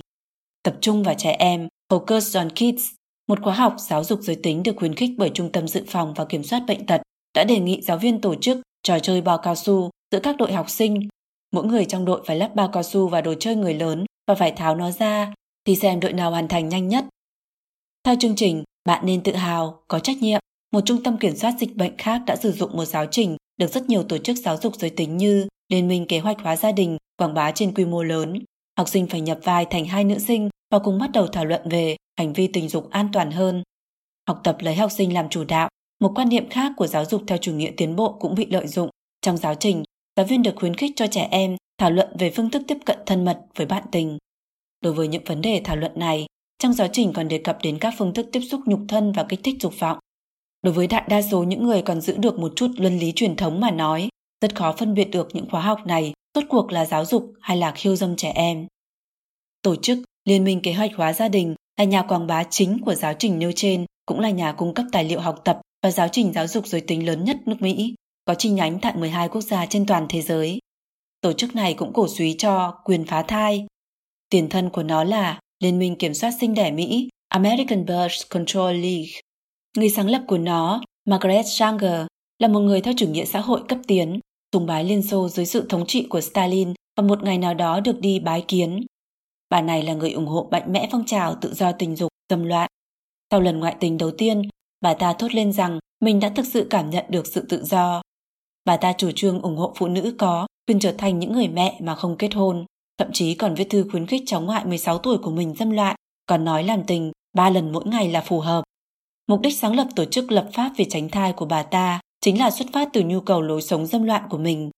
Trong giáo trình giáo dục giới tính hiện đại do tổ chức này đưa ra, chúng ta không khó nhận ra dấu ấn của quan niệm tự do tình dục do tà linh cộng sản chủ đạo. Điều này hoàn toàn bình thường, là một cuốn sách đã bán được hàng triệu cuốn và được dịch sang 30 thứ tiếng, là tài liệu giáo dục giới tính được sử dụng phổ biến trên toàn thế giới. Cuốn sách có hàng trăm hình ảnh vẽ cảnh khỏa thân đầy màu sắc và miêu tả sinh động những động tác cũng như cảm thụ tâm sinh lý của những hành vi bình thường và bất bình thường trong quan hệ lưỡng tính và đồng tính, cho đến cả các biện pháp tránh thai và phá thai. Tác giả tuyên bố trẻ em có quyền được biết tất cả những thông tin này. Chủ đề của cuốn sách này là các loại hành vi tình dục đều là lựa chọn hoàn toàn bình thường, không đưa ra bất cứ phán xét đạo đức nào. Trong một tài liệu giáo dục giới tính được sử dụng rộng rãi ở cấp trung học cơ sở, tác giả nói với trẻ em rằng có một số tôn giáo cho rằng tình dục ngoài hôn nhân là có tội, bạn phải tự quyết định xem những thông tin này quan trọng với bạn đến mức nào. Nói tóm lại, tất cả giá trị đều là tương đối, phải trái, đúng sai là do bạn quyết định. Về cơ bản, các trường công lập Mỹ ngày nay có hai loại giáo trình giáo dục giới tính phổ biến. Một là giáo trình giáo dục giới tính toàn diện được biên soạn bởi các tổ chức giáo dục giới tính chủ yếu đã nêu ở phần trên, bao gồm giáo dục các hành vi tình dục, tránh thai và phòng tránh bệnh lây nhiễm qua đường tình dục. Hai là giáo dục tiết chế dục vọng, tránh không nói về các chủ đề tránh thai, khuyến khích học sinh tiết chế dục vọng, kìm hãm các hành vi tình dục đến khi kết hôn. Không thể phủ nhận rằng đạo đức xã hội, đặc biệt là quan niệm tình dục phổ quát đã biến dị, tín ngưỡng đối với thần đã bị suy thoái, những thông tin khiêu dâm tràn lan trên truyền thông và internet, tất cả đã đẩy trẻ em rơi xuống vực thẳm. Khi tư tưởng bài xích thần đã trở thành chủ đạo trong giới giáo dục ngày nay, đa số các trường học công lập theo đuổi tư tưởng giáo dục giá trị trung lập đều không muốn hoặc không dám giáo dục trẻ nhỏ rằng hành vi tình dục ngoài hôn nhân là đáng xấu hổ và vô đạo đức, không dám dùng giới mệnh của thần làm căn bản để giáo dục phải trái, đúng sai cho trẻ nhỏ. Cho dù là giáo dục tiết chế dục vọng, cũng chỉ có thể khuyên nhủ từ góc độ ngoài đạo đức như gây nguy hại cho thể chất và tinh thần của trẻ vị thành niên do tâm sinh lý và trí tuệ chưa phát triển đầy đủ, bệnh lây lan qua đường tình dục và có thai ở độ tuổi vị thành niên, cho đến tầm quan trọng của việc giữ gìn trinh tiết cho quan hệ hôn nhân sau này, vân vân, và đương nhiên hiệu quả cũng sẽ suy giảm. Giáo dục giới tính ở phương Tây ngày nay vẫn là một đề tài nóng. Các cuộc thảo luận của các giới trong xã hội đều xoay quanh chủ đề an toàn, tập trung vào việc giảm hai chỉ tiêu lớn là tỷ lệ mang thai vị thành niên và tỷ lệ mắc bệnh lây lan qua đường tình dục. Thế nhưng, bản thân việc các trường học công khai giảng dạy cho trẻ nhỏ kiến thức về tình dục tất nhiên sẽ dẫn đến tình dục ngoài hôn nhân, đi ngược lại với đạo đức tình dục truyền thống. Nhưng cho dù hai chỉ tiêu lớn này có giảm xuống bằng không đi nữa, thì có thực sự an toàn không? Quan niệm tình dục ở châu Âu còn cởi mở hơn so với Mỹ, thực sự là nhờ hiệu quả của giáo dục giới tính, tỷ lệ mang thai vị thành niên ở châu Âu đã giảm xuống thấp hơn Mỹ. Kết quả này khiến có người vui mừng, nhưng cũng có người lo lắng. Cho dù kết cục thế nào, ma quỷ đều đạt được mục đích của nó là phá hoại đạo đức nhân loại. 2.4.5 Mượn danh tự tôn để phóng đại chủ nghĩa coi bản thân là trung tâm. Từ những năm 1960 đến nay, một giáo điều mới phát triển mạnh trong giới giáo dục Mỹ đã góp phần quan trọng vào sự trượt dốc lớn của giáo dục. Đây chính là cái gọi là tự tôn, self-esteem. Ý nghĩa bề ngoài của tự tôn là cảm giác tự tin và tôn nghiêm của bản thân mình khi có được năng lực hoặc thành tựu xuất chúng. nhưng tự tôn được khởi xướng trong các trường học Mỹ có vẻ hoàn toàn là một câu chuyện khác.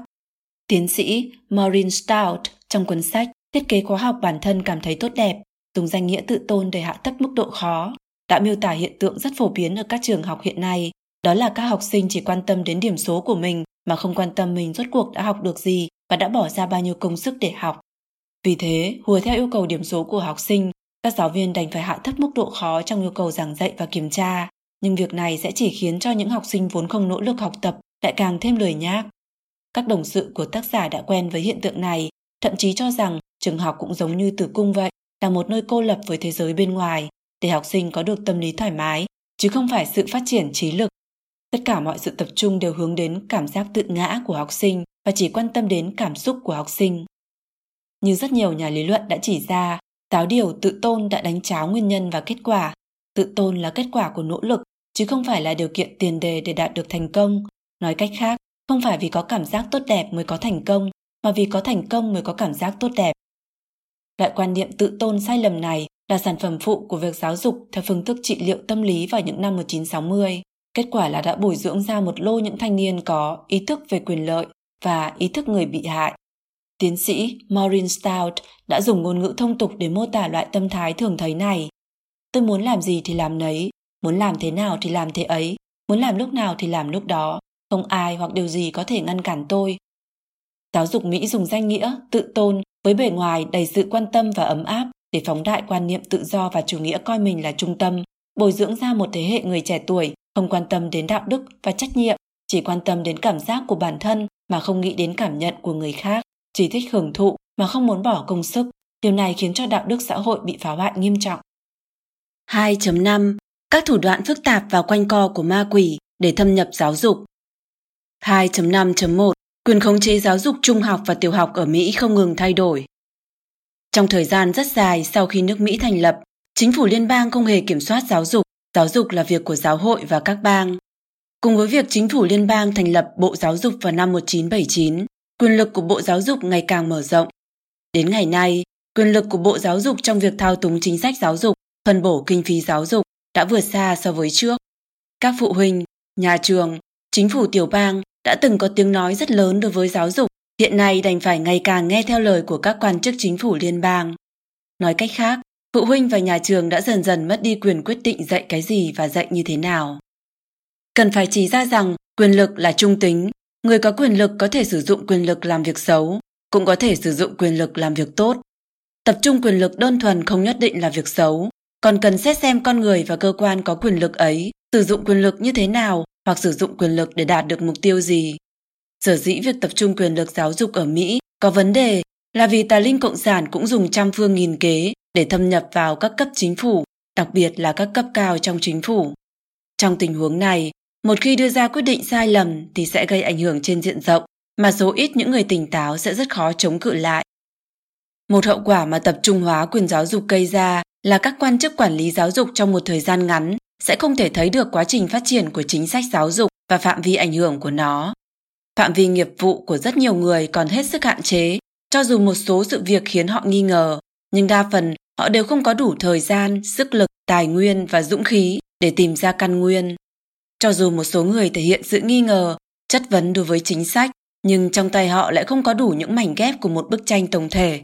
Khi họ đối diện với cấp trên, thì ngoài vâng dạ nghe lệnh ra, khó có thể tự quyết chuyện gì.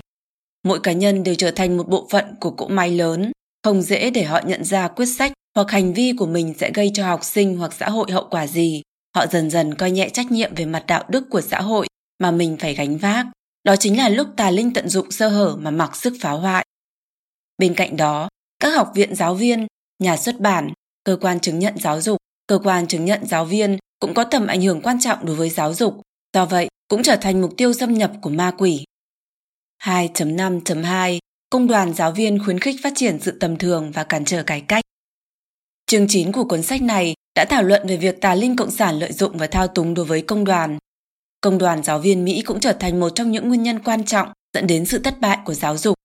Điều công đoàn giáo viên hướng tới không phải là làm thế nào để nâng cao chất lượng dạy học, không kết hợp thành tích của học sinh với thành tích dạy học của giáo viên, mà đã trở thành tổ chức nghề nghiệp, khuyến khích những giáo viên thất bại và bảo vệ cho những giáo viên không đủ tiêu chuẩn, khiến cho rất nhiều giáo viên muốn công hiến cho sự nghiệp giáo dục và thực sự tâm huyết với học sinh trở thành vật thi sinh. Năm 1993, Tracy Bailey, một giáo viên môn khoa học của một trường trung học cơ sở ở Florida, đã nhận được phần thưởng giáo viên của năm do Tổng thống trao tặng. Chủ tịch Hội Liên hiệp Giáo viên Mỹ nói rằng ông ta rất vui mừng vì thành viên công đoàn của ông ta nhận được vinh dự này. Tuy nhiên, sự thật là Bailey đã ra khỏi công đoàn. Cô ấy tin rằng công đoàn giáo viên quy mô lớn chính là nguyên nhân mấu chốt gây ra sự thất bại của giáo dục Mỹ. Vấn đề chính là bản thân công đoàn, chứ không phải là phương án giải quyết. Cô nói, công đoàn chỉ là tập đoàn lợi ích đặc biệt và bảo vệ hiện trạng cho chính nó, là trụ cột của một hệ thống chỉ khuyến khích những kẻ soàng xĩnh, tầm thường và bất tài. Các công đoàn giáo viên chính ở Mỹ có nguồn tiền dồi dào, có sức ảnh hưởng lớn, có địa vị quan trọng nhất trong các nhóm du thuyết chính trị. Công đoàn giáo viên trở thành trở ngại chủ yếu cho việc cải cách trong nội bộ hệ thống giáo dục. Lấy ví dụ, Công đoàn giáo viên California thuộc Hiệp hội Giáo dục Mỹ, CTA, họ có số tiền rất lớn. Họ có thể dùng những thủ đoạn như quyên góp chính trị và pháp luật nhằm để thực hiện chủ trương của mình.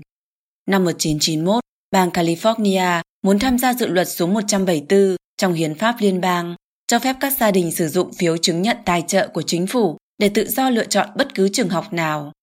Tuy nhiên, CTA ra sức cản trở dự luật này.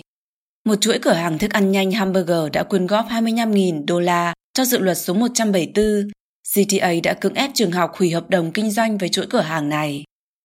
2.5.3 Xóa bỏ ảnh hưởng của gia đình trong quá trình giáo dục Một quan điểm giáo dục rất quan trọng của chủ nghĩa cộng sản là tách trẻ em ra khỏi cha mẹ ngay từ khi mới sinh ra để cho công xã hoặc nhà nước thống nhất nuôi dưỡng. Thực hiện được điều này không hề dễ dàng, nhưng ma quỷ đã dùng rất nhiều biện pháp linh hoạt, âm thầm nỗ lực thực hiện theo hướng này. Ở các quốc gia cộng sản, tà linh khuyến khích học sinh đoạn tuyệt quan hệ với cha mẹ thuộc giai cấp tư sản, hoặc là sử dụng giáo dục định hướng thi cử để kéo dài thời gian ở trường học của trẻ em, giảm ảnh hưởng của cha mẹ với trẻ em. Nhưng các quốc gia phương Tây lại sử dụng phương thức khác nhau để loại bỏ ảnh hưởng của gia đình, ví dụ như ra sức kéo dài thời gian ở trường của học sinh, hạ thấp tuổi nhập học của học sinh, không cho học sinh mang bài tập và tài liệu học tập về nhà, không khuyến khích học sinh hỏi ý kiến cha mẹ về các nội dung có tính tranh luận. Những khóa học làm rõ giá trị quan đã cách ly quan hệ giữa học sinh và gia đình. Ví dụ như một phụ huynh học sinh tham gia khóa học, tìm hiểu, quest, phản ánh lại như sau. Có vẻ như phụ huynh vĩnh viễn được khắc họa bằng những hình ảnh tiêu cực. Câu chuyện có lẽ liên quan đến một người cha và con trai của mình. Người cha luôn ngang ngược, quá nghiêm khắc, trung quy là không công bằng. Ngụ ý của những khóa học này thường là cha mẹ bạn không hiểu được bạn, chúng tôi mới là người thực sự hiểu bạn. Có lúc do pháp luật quy định, học sinh tham gia hoạt động nào đó trước tiên phải được phụ huynh đồng ý. Lúc đó trường học thường dùng những ngôn ngữ nước đôi, mơ hồ và đánh lạc hướng, khiến phụ huynh không hiểu được chi tiết. Nếu phụ huynh trách cứ, ban giám hiệu nhà trường hoặc khu học xá sẽ có một loạt các biện pháp kéo dài, đùn đẩy, giải thích qua loa. Ví dụ như nói phụ huynh không có kiến thức chuyên môn về giáo dục, các khu học xá khác đều làm như thế, cả khu học xá chỉ có mỗi gia đình anh chị là trách cứ, vân vân. Thông thường, các phụ huynh đều không có thời gian và nguồn lực để đi đôi co với nhà trường hoặc khu học xá. Hơn nữa, trường học chỉ như một doanh trại quân đội kiên cố, còn quân lính thì cựu binh nghỉ, tân binh đến lưu động như nước chảy. Học sinh sau mấy năm trưởng thành cũng sẽ rời khỏi trường học, phụ huynh thông thường sẽ tìm cách dàn xếp ổn thỏa, nhẫn nhịn cho qua. Huống nữa trẻ em là con tin của trường học nên phụ huynh không dám phản ứng quá gay gắt làm mất lòng ban giám hiệu nhà trường. Họ đành phải nén giận, dần già rồi cũng cho qua. Khi phụ huynh phản đối cách làm của nhà trường, trường học hoặc khu học xá sẽ dán nhãn cho phụ huynh là phần tử cực đoan, kẻ làm loạn, kẻ mắc chứng cuồng tôn giáo, phần tử điên cuồng, phần tử phát xít, vân vân. Nhà trường làm như vậy để răn đe những phụ huynh khác, khiến họ không dám lên tiếng phản đối. 2.5.4 dùng thuật ngữ phức tạp để gây nhầm lẫn cho phụ huynh và công chúng.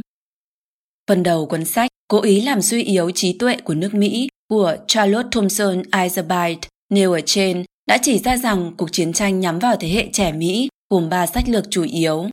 Phép biện chứng của Hegel lùi một bước để tiến hai bước, khi cần thì thỏa hiệp, dùng các phương thức gián tiếp để đạt được mục tiêu, ghi chú của người giới thiệu, chủ nghĩa tiệm tiến, ngữ nghĩa lừa gạt, tức là định nghĩa lại từ ngữ để lừa gạt đối phương, khiến đối phương hồ đồ chấp nhận những điều kiện bất lợi cho mình.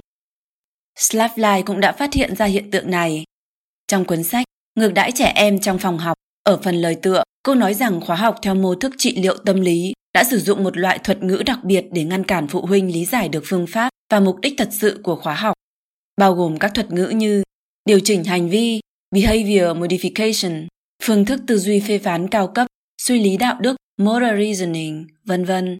Mấy chục năm nay, những người làm công tác giáo dục ở Mỹ đã chế ra rất nhiều thuật ngữ khiến người ta hoa mắt, kiểu như chủ nghĩa kiến tạo, constructivism, học tập theo phương thức hợp tác, cooperative learning, học tập theo phương thức trải nghiệm, experiential learning, hiểu sâu, deep understanding, giải quyết vấn đề, problem solving, phương thức tìm hiểu, inquiry based, giáo dục lấy thành tích làm cơ sở, outcome based education, học tập theo phương thức cá nhân hóa, personalized learning, hiểu theo phương thức khái niệm, conceptual understanding, kỹ năng trình tự, procedural skills, học tập suốt đời, lifelong learning, dạy học theo phương pháp tương tác giữa giáo viên và học sinh, student-teacher interactive instruction, vân vân và còn nhiều nữa. Xem xét từng vấn đề, có một số khái niệm không phải không có đạo lý, nhưng khi kết hợp ngữ cảnh mà khảo sát thực tế về hậu quả của việc sử dụng những thuật ngữ này thì sẽ phát hiện ra mục đích thực sự đằng sau những thuật ngữ này là bôi nhọ giáo dục truyền thống, đẩy mạnh sự giảm thiểu hóa trí năng trong giáo dục. Do đó, về bản chất, chúng đều thuộc về cái gọi là ngôn ngữ ISO và ngôn ngữ OL, ngôn ngữ bề mặt và ý nghĩa khác xa nhau.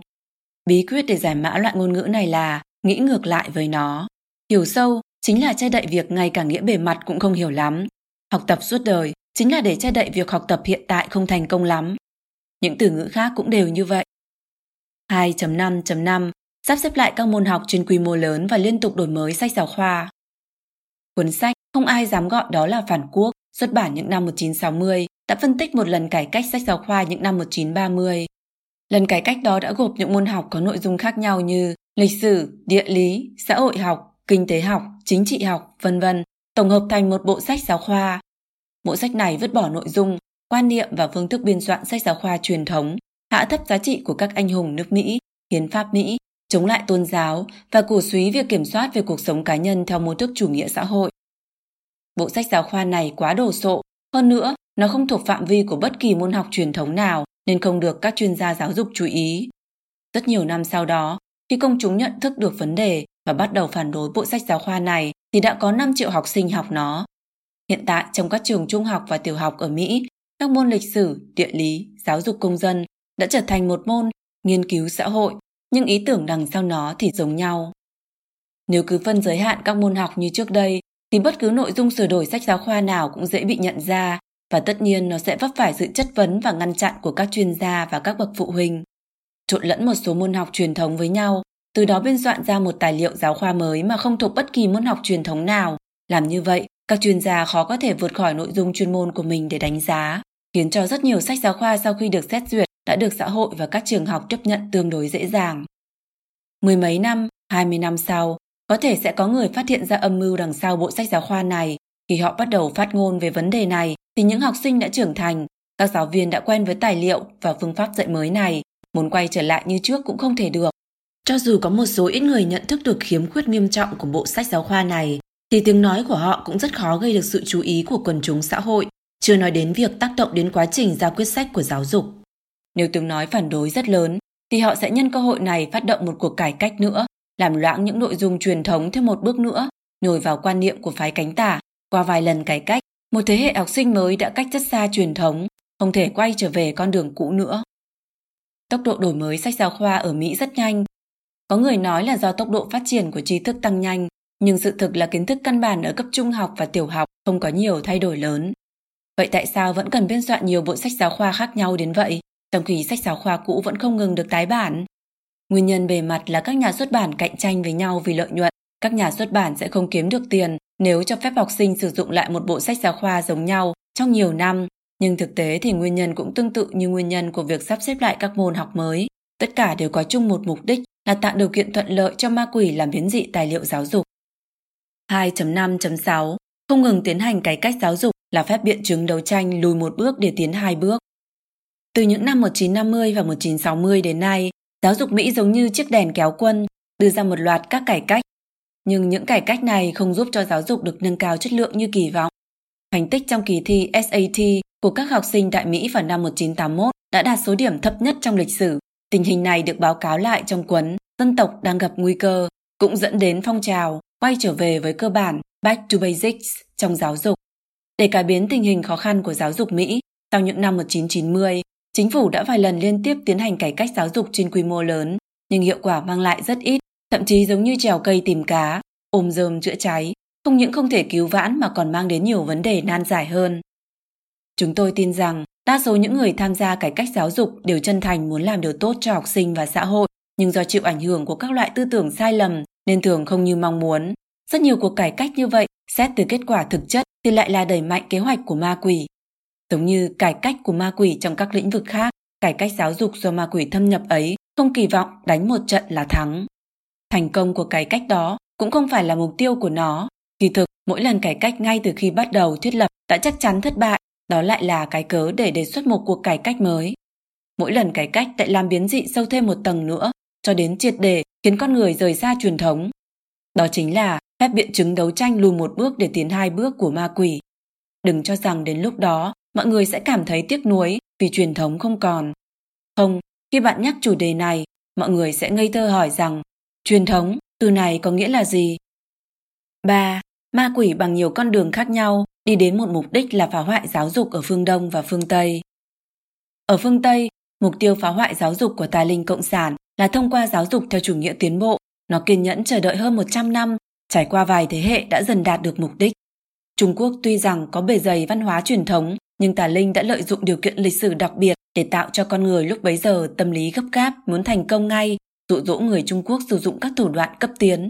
Chỉ trong mấy chục năm đã khiến con người nhanh chóng cắt đứt với truyền thống, khiến con người vứt bỏ giá trị truyền thống, đạt được mục đích làm bại hoại giáo dục, làm bại hoại nhân loại.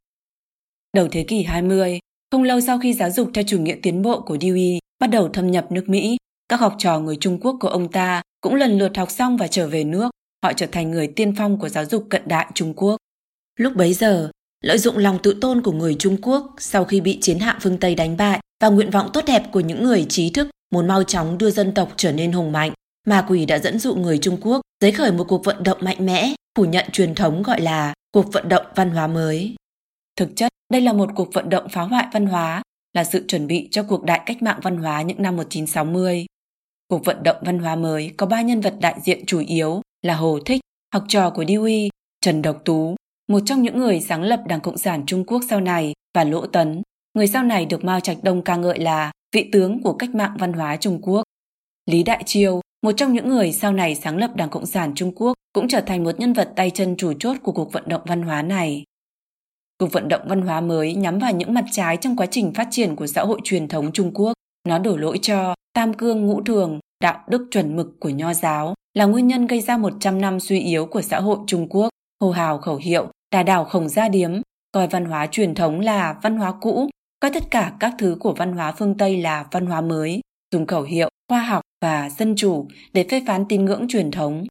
Cuộc vận động này đã mở đường cho cuộc vận động ngũ tứ kịch liệt hơn sau đó, dấy lên làn sóng đầu tiên lật đổ hoàn toàn giá trị và luân lý truyền thống, đồng thời cũng tạo điều kiện cho chủ nghĩa Mark của phương Tây xâm nhập vào Trung Quốc, đâm chồi nảy lộc và đặt cơ sở vững chắc ở đây. Trong giới giáo dục, một trong những tác hại lớn nhất mà cuộc vận động văn hóa mới gây ra là cuộc vận động văn bạch thoại. Theo đề xướng của Hồ Thích, giáo dục quốc văn tiểu học hoàn toàn đổi sang văn bại thoại. Như vậy, sau một thế hệ, đa số người Trung Quốc hầu như không hiểu được văn cổ, các kinh điển truyền thống như Chu Dịch, Tuân Thu, Đạo Đức Kinh, Hoàng đế Nội Kinh, vân vân chỉ là nội dung nghiên cứu của các học giả chuyên nghiệp, không liên quan tới học sinh phổ thông. 5.000 năm văn minh huy hoàng của Trung Quốc đã trở thành thứ đồ trang trí. Trong quá trình phát triển văn hóa Trung Quốc, thần đã ăn bài tách biệt ngôn ngữ văn viết và văn nói. Trong lịch sử, Trung Quốc đã trải qua nhiều lần đại dung hợp với các dân tộc và nhiều lần dịch chuyển vị trí địa lý của các trung tâm văn hóa, từ đó khiến ngôn ngữ văn nói liên tục thay đổi. Nhưng do sự tách biệt giữa ngôn ngữ văn viết và văn nói, nên về tổng thể nó vẫn duy trì được tính liên tục không thay đổi. Học sinh thời nhà Thanh vẫn có thể đọc hiểu được sách vở của thời nhà Tống, nhà Đường, thậm chí là thời Tiên Tần. Điều này khiến cho văn hóa truyền thống Trung Quốc nhờ chữ viết mà được truyền lại hàng nghìn năm không gián đoạn. Tà linh cộng sản lừa gạt người Trung Quốc thông qua việc thay đổi chữ viết mà cắt đứt gốc rễ văn hóa của mình. Đồng thời việc hợp nhất văn viết với văn nói cũng khiến văn viết dễ dàng bị lai tạp, biến dị thêm một bước nữa, đẩy người Trung Quốc rời xa truyền thống hơn. Vào khoảng thời gian khi Trung Cộng thành lập, giáo dục xóa mù chữ và giáo dục tiểu học phổ cập văn hóa đã trực tiếp nổi nhét, tẩy não học sinh một cách trắng trợn. Những câu đầu tiên mà học sinh lớp xóa mù chữ và học sinh lớp 1 bậc tiểu học được học tràn đầy lập trường giai cấp, yêu ghét rõ ràng. Mao Chủ tịch vạn tuế, xã hội cũ có vạn điều xấu, chủ nghĩa đế quốc Mỹ có vạn điều xấu. Những thứ này cùng với chủ nghĩa tiệm tiến đã tiêm nhiễm những tư tưởng biến dị như Heather có hai bà mẹ và các sách báo mà trẻ em đọc, mặc dù có sự tương phản rõ rệt về phương thức thực hiện, nhưng về bản chất đều là nhồi nhét hình thái ý thức.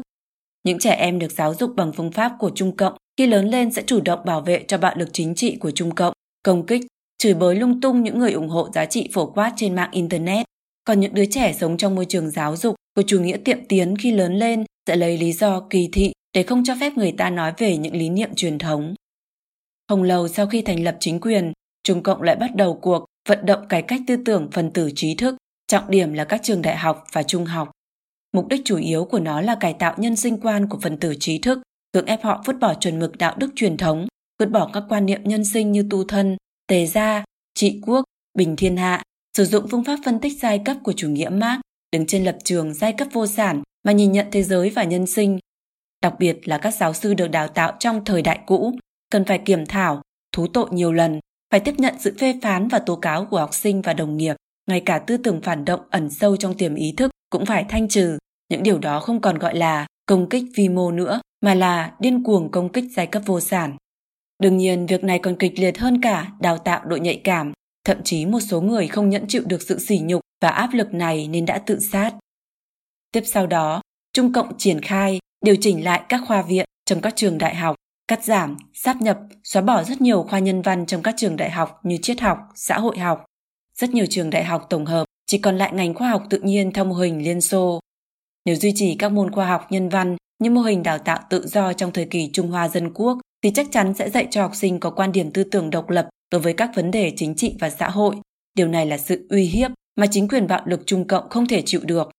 Thay vào đó, triết học và chính trị chủ nghĩa Marx trở thành môn học bắt buộc của tất cả học sinh. Toàn bộ quá trình này phải hoàn thành trong 2 đến 3 năm so với việc ma quỷ tạo ra những môn học mới nhằm mục đích truyền bá hình thái ý thức cho một thế hệ người ở phương Tây, từ đó đưa tư tưởng chủ nghĩa Marx xâm chiếm các trường đại học về hành động là trái ngược nhau, thời gian thực hiện cũng khác nhau rất lớn, nhưng kết quả đạt được thì gần giống nhau. Năm 1958, Trung Cộng bắt đầu cải cách giáo dục, đặc điểm nổi bật của nó là đầu tiên nhấn mạnh giáo dục để phục vụ giai cấp vô sản, phá trừ tư tưởng mê tín của các chuyên gia thuộc giai cấp tư sản, dưới sự lãnh đạo của đảng ủy, tổ chức học sinh đã biên tập lại đại cương và tài liệu giảng dạy. Trong thời gian 30 ngày, 60 học sinh khoa tiếng Trung của Đại học Bắc Kinh đã biên tập một bộ lịch sử văn học Trung Quốc dài tới 700.000 chữ. Điều này đã thể hiện rõ quan điểm lấy học sinh làm trung tâm, học tập theo phương thức tìm hiểu, học tập theo phương thức hợp tác mà giáo dục tiến bộ nhấn mạnh, học cái gì, học thế nào đều do học sinh tự quyết định. Mục đích rất rõ ràng, chính là phá bỏ sự mê tín đối với quyền uy, thực chất là nhồi nhét quan niệm phản truyền thống, phóng đại chủ nghĩa lấy bản thân làm trung tâm của học sinh, đặt nền móng cho bước tạo phản tiếp theo trong cuộc cách mạng văn hóa. Thứ nữa, nhấn mạnh kết hợp giáo dục và lao động sản xuất, các trường học đều trở thành công xưởng. Trong thời kỳ đỉnh cao của cuộc đại nhảy vọt, giáo viên và học sinh đã luyện thép và làm việc trong trang trại. Ngay cả một trường đại học xã hội thuần túy như Đại học Nhân dân cũng có tới 108 công xưởng. Về danh nghĩa là để học sinh học tập bằng thực tiễn, learning by doing, kỳ thực khiến học sinh chẳng học được gì. Trong cuộc đại cách mạng văn hóa, học sinh bị huy động đập nát tất cả di sản văn hóa vật thể và phi vật thể liên quan đến văn hóa truyền thống, chi tiết xem chương 6 cuốn sách này. Điều này rất ăn khớp với phong trào phản văn hóa ở phương Tây. Sau khi đại cách mạng văn hóa bùng phát, Mao Trạch Đông tuyên bố hiện tượng phân tử trí thức giai cấp tư sản thống trị trong các trường học của chúng ta không thể tiếp tục diễn ra nữa. Ngày 13 tháng 6 năm 1966, Trung Cộng ra thông báo cải cách phương thức tuyển sinh đại học, thực thi, hành động sửa chữa, xóa bỏ kỳ thi tuyển sinh đầu vào đại học, thu nhận một lượng lớn học sinh thuộc đội ngũ công nông binh. Bộ phim Quyết liệt trong Đại cách mạng văn hóa đã đưa ra lý do cải cách tuyển sinh như sau. Một người thanh niên xuất thân bần nông, văn hóa thấp, nhưng nhờ vào đôi bàn tay chai sạn do làm nông mà đủ tư cách nhập học. Hiệu trưởng cho rằng văn hóa thấp có thể trách chúng ta được không? Không thể. Món nợ này chỉ có thể tính lên quốc dân đảng, địa chủ, giai cấp tư sản, kẻ áp bức. Ở phương Tây lúc bấy giờ, có giáo sư đã đăng bài luận văn chứng minh rằng kỳ thi toán học sẽ dẫn đến kỳ thị chủng tộc vì một số học sinh người dân tộc thiểu số có thành tích toán học thấp hơn học sinh người da trắng. Cũng có giáo sư xuất bản luận văn nói rằng việc đem trình độ toán học cao của học sinh nam để áp cho tất cả các học sinh đã gây nên sự kỳ thị giới tính đối với học sinh nữ. Quy định bàn tay trai sần mà lên đại học và việc quy kết thành tích toán học thấp của học sinh là do chủng tộc và kỳ thị giới tính. Đây cũng là thủ đoạn mà ma quỷ dùng để làm học sinh suy yếu trí tuệ. Sau đại cách mạng văn hóa, Trung Quốc khôi phục lại kỳ thi đại học. Từ đó, thi đại học trở thành cây gậy chỉ huy cho giáo dục. Giáo dục trung học và tiểu học hoàn toàn lấy thi đại học là mục đích cuối cùng. Tới chế độ giáo dục chú trọng kết quả và lợi ích này, một lô lớn học sinh trở thành cỗ máy thi cử, không có năng lực tư duy độc lập, cũng không có năng lực phân biệt đúng sai. Đồng thời, triết học chủ nghĩa Marx và kinh tế học chính trị trở thành môn học bắt buộc không thể bỏ qua. Trong quá trình tẩy não khiến học sinh đoạn tuyệt với truyền thống, thì tiêu chuẩn thiện ác, đúng sai hoàn toàn do ma quỷ thao túng. Vì thế, sau cuộc tấn công khủng bố ngày 11 tháng 9, rất nhiều học sinh hân hoan, học sinh tiểu học tuyên bố lớn lên muốn trở thành quan tham nhũng, sinh viên đại học làm nghề mại dâm và mang thai hộ trở thành trà lưu ở các trường đại học. Ma quỷ đã bắt cóc thế hệ sau của chúng ta. Lời kết, quay trở về giáo dục truyền thống. Giáo dục là phương tiện để truyền thừa nền văn minh của một quốc gia, dân tộc và nhân loại cho thế hệ tương lai, là kế sách lớn cho trăm nghìn năm. Nhìn lại một trăm năm qua, nền giáo dục Mỹ dưới ảnh hưởng và thâm nhập của tà linh cộng sản đã phải hứng chịu trăm ngàn vết thương. Phụ huynh và giáo viên bị bó buộc đến mức không thể mang đến cho học sinh sự giáo dục tốt đẹp. Trường học vốn là nơi để cho học sinh rèn luyện thành tài, lại trở thành nơi phóng túng học sinh, dẫn dắt các em lạc lối. Sự khiếm khuyết về đạo đức, kỹ năng kém cỏi, suy giảm sức chịu đựng tâm lý cùng các thói hư tật xấu, tâm loạn, phản truyền thống, phản xã hội của học sinh khiến toàn xã hội lo lắng. Ma quỷ cộng sản đang nuốt chừng tương lai và thế hệ sau của nhân loại. Trong cuốn sách Người Cộng sản Trần Trụi xuất bản năm 1958 đã nêu ra rằng các mục tiêu liên quan đến giáo dục trong 45 mục tiêu của Đảng Cộng sản là khống chế trường học, biến trường học thành nơi trung gian tuyên truyền chủ nghĩa xã hội và chủ nghĩa cộng sản, làm giảm chất lượng giáo trình học, khống chế liên hiệp công đoàn giáo viên, đưa cương lĩnh của Đảng vào sách giáo khoa. Nhìn vào giáo dục của nước Mỹ, có thể thấy những mục tiêu này không những đã đạt được mà tình hình còn nghiêm trọng hơn. Do thực lực kinh tế chính trị lớn mạnh của nước Mỹ, văn hóa Mỹ cũng là đối tượng để các quốc gia khác trên toàn thế giới ngưỡng mộ và học tập. Đại bộ phận các quốc gia đều noi theo Mỹ để cải cách giáo dục. Quan niệm giảng dạy, tài liệu giáo dục, phương pháp giảng dạy và quản lý giáo dục của Mỹ đã ảnh hưởng tới rất nhiều quốc gia. Vì thế ở một mức độ nhất định, thay đổi giáo dục ở Mỹ đồng nghĩa với thay đổi giáo dục toàn thế giới. Khi mới sáng lập thế giới hoặc khi nền văn minh nhân loại trở nên bại hoại, sẽ có giác giả hoặc thánh nhân xuất thế. Những giác giả hoặc thánh nhân này là những người được người ta gọi là thầy, như Socrates, người đặt nền móng cho văn minh Hy Lạp cổ đại, là một nhà giáo dục. Trong sách Phúc Âm, Giêsu cũng tự xưng là thầy. Phật Thích Ca Mâu Ni có 10 danh xưng, trong đó có một danh xưng là Thiên Nhân Chi Sư, thầy của người trời. Khổng Tử là một nhà giáo dục, còn Lão Tử lại là thầy của Khổng Tử. Họ dạy con người cách làm người căn bản, làm thế nào kính thần, làm thế nào đối nhân xử thế, đề cao đạo đức.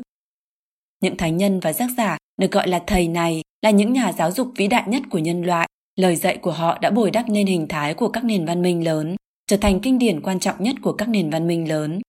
Phương pháp đề cao đạo đức và giá trị quan mà họ truyền thụ mới là đại đạo, giúp mỗi cá nhân đạt đến tinh thần khỏe mạnh. Mà mỗi cá nhân tinh thần khỏe mạnh mới có thể đảm bảo cho các yếu tố căn bản của xã hội thịnh vượng. Không lạ gì khi những nhà giáo dục vĩ đại nhất này đều đưa ra một kết luận như nhau. Giáo dục là để bồi dưỡng phẩm chất đạo đức lương thiện.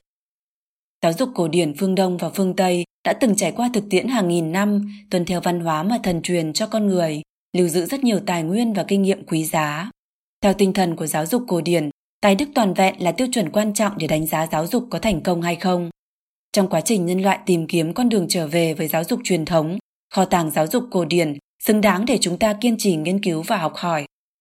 Người có đạo đức cao thượng có thể quản lý, kiểm soát bản thân, đây là hình thái xã hội mà những người thành lập nước Mỹ hy vọng. Người có đạo đức cao thượng sẽ được thần ban thưởng, dựa vào lao động và trí tuệ sẽ có được vật chất đầy đủ và tinh thần sung mãn. Quan trọng hơn là người có đạo đức cao thượng mới có thể giúp xã hội phồn vinh đời đời, không ngừng phát triển.